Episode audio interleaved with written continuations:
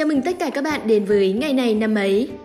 Các bạn thân mến, cuối cùng, sau gần 2 tháng giãn cách xã hội theo chỉ thị 16 để phòng chống dịch COVID-19, đến 12 giờ hôm nay ngày 16 tháng 9, Hà Nội đã có một số biện pháp nới lỏng. Cụ thể, 18 quận, huyện, thị xã không có ca mắc cộng đồng từ ngày 3 tháng 9 đến nay được phép mở lại cửa hàng ăn uống phục vụ bán mang về, cửa hàng văn phòng phẩm, cửa hàng sửa chữa phương tiện giao thông và đồ điện tử. Với việc thần tốc truy vết cũng như xét nghiệm và tiêm chủng, có thể thấy Hà Nội đang cơ bản kiểm soát được dịch bệnh. Vậy là từ hôm nay, những bạn ở vùng xanh đã bắt đầu được ăn những món ngon ở các cửa hàng quen của các bạn rồi nhé. Nhưng tất nhiên, chúng ta vẫn phải thực hiện đầy đủ 5K theo khuyến cáo của Bộ Y tế, tuyệt đối không được chủ quan lơ là. Với những dấu hiệu tích cực như thế này, hy vọng rằng Hà Nội cũng như các địa phương khác sẽ sớm được trở lại cuộc sống bình thường mới.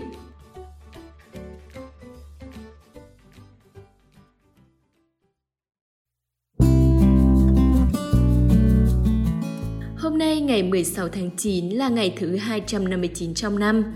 Chúc mừng sinh nhật các bạn có ngày sinh trong hôm nay nhé. Mong những điều tốt lành nhất sẽ đến với các bạn trong tuổi mới này. Các bạn ạ, khi chúng ta đi xem tử vi tướng số thì sẽ có khái niệm ngày đẹp, ngày xấu đúng không nào? Nhưng theo mình, ngày sinh nhật xứng đáng là ngày đẹp nhất trong năm của mỗi người. Bởi đó là ngày mà bạn đã được sinh ra, ngày ghi dấu sự có mặt của bạn trên cuộc đời này. Riêng bản thân điều đó thôi đã khiến ngày sinh nhật mang một ý nghĩa thật lớn lao rồi đấy. Vậy nên, bạn hãy cho phép bản thân tận hưởng một ngày thật vui vẻ và làm tất cả những điều bạn muốn nhé. Tiếp theo chương trình, MC Hoài Linh sẽ tiếp tục đồng hành cùng chúng ta để gửi đến một câu danh ngôn vô cùng sâu sắc. Mình tin rằng sau khi lắng nghe câu danh ngôn này, các bạn sẽ có thêm nhiều bài học quý về cách đối nhân xử thế. Mời các bạn cùng lắng nghe.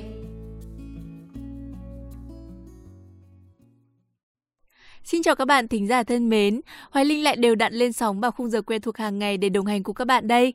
Hy vọng chúng ta sẽ có khoảng thời gian đáng nhớ với nhau cùng những câu danh ngôn thật ý nghĩa. Các bạn thân mến nói đến sự im lặng, hẳn ai cũng đã từng một lần nghe đâu đó câu sự im lặng đôi khi có thể giết chết một mối quan hệ. Điều đó là đúng hay sai? Chúng ta cùng nhau phân tích nhé.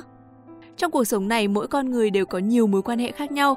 Làm thế nào để giữ được các mối quan hệ hài hòa, lâu dài là một điều không hề đơn giản chút nào. Muốn các mối quan hệ ấy êm đẹp, mỗi người hãy mở lòng mình ra, chia sẻ cái mà ta đang nghĩ, chứ đừng giấu nhẹm đi.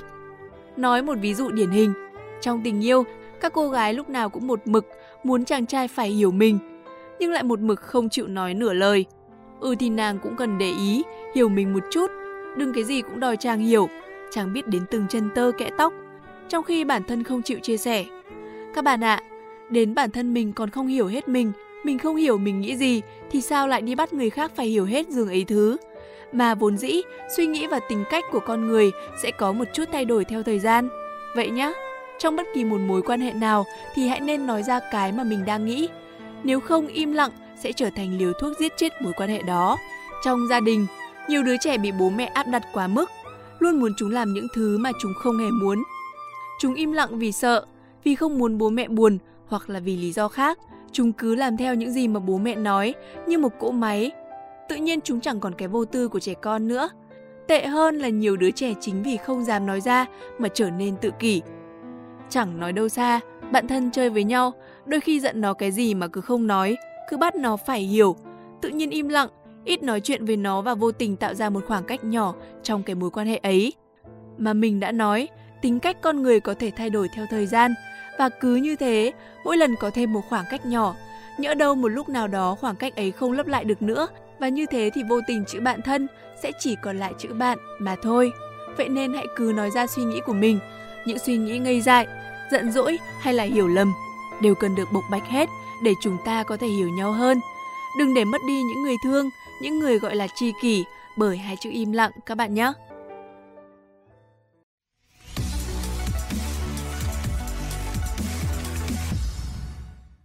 Vậy là chúng ta cũng đã đi đến phần cuối cùng trong chương trình hôm nay rồi. Ngày nay của những năm về trước đã có sự kiện nào diễn ra? Mời các bạn cùng theo dõi những thông tin thú vị này ngay sau đây.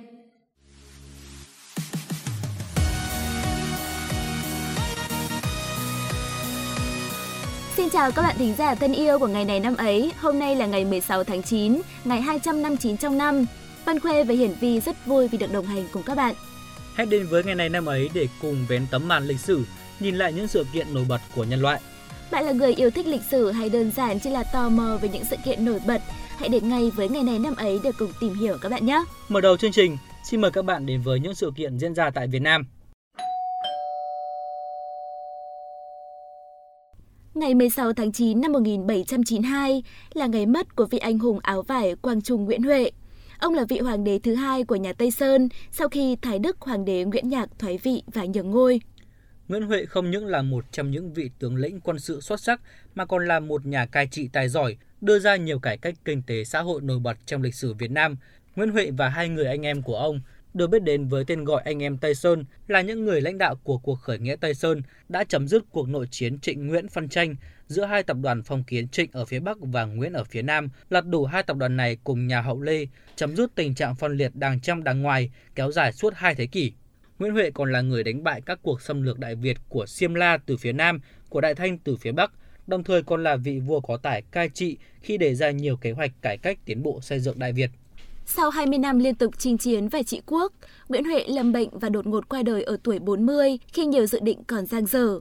Sau cái chết của ông, nhà Tây Sơn suy yếu nhanh chóng. Những người kế thừa ông không đủ bản lĩnh để lãnh đạo Đại Việt, lâm vào mâu thuẫn nội bộ, thất bại trong việc tiếp tục chống lại kẻ thù của Tây Sơn. Cuộc đời hoạt động của Nguyễn Huệ được một số sử gia đánh giá là đã đóng góp quyết định vào sự nghiệp thống nhất đất nước của triều đại Tây Sơn.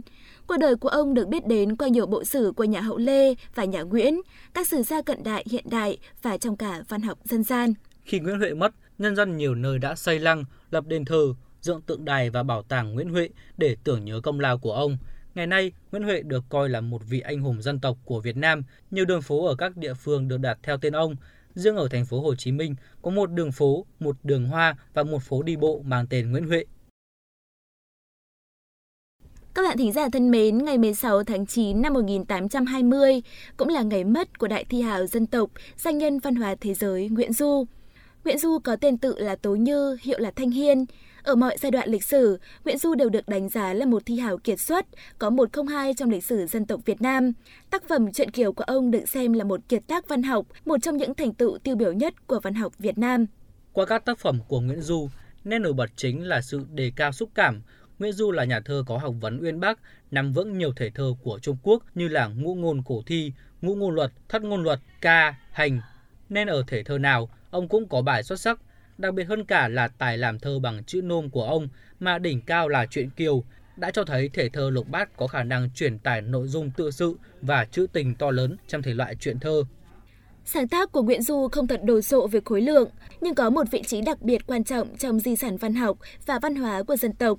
Từ truyện Kiều đã nảy sinh biết bao những hình thức sáng tạo văn học, văn hóa khác nhau như thơ ca về Kiều, các phong tác truyện Kiều bằng văn học, sân khấu, điện ảnh, rồi còn rất nhiều những dạng thức của nghệ thuật dân gian như đố Kiều, giảng Kiều, lẩy Kiều, bói Kiều. Đặc biệt là số lượng rất lớn những bài bình luận, những công trình phê bình nghiên cứu.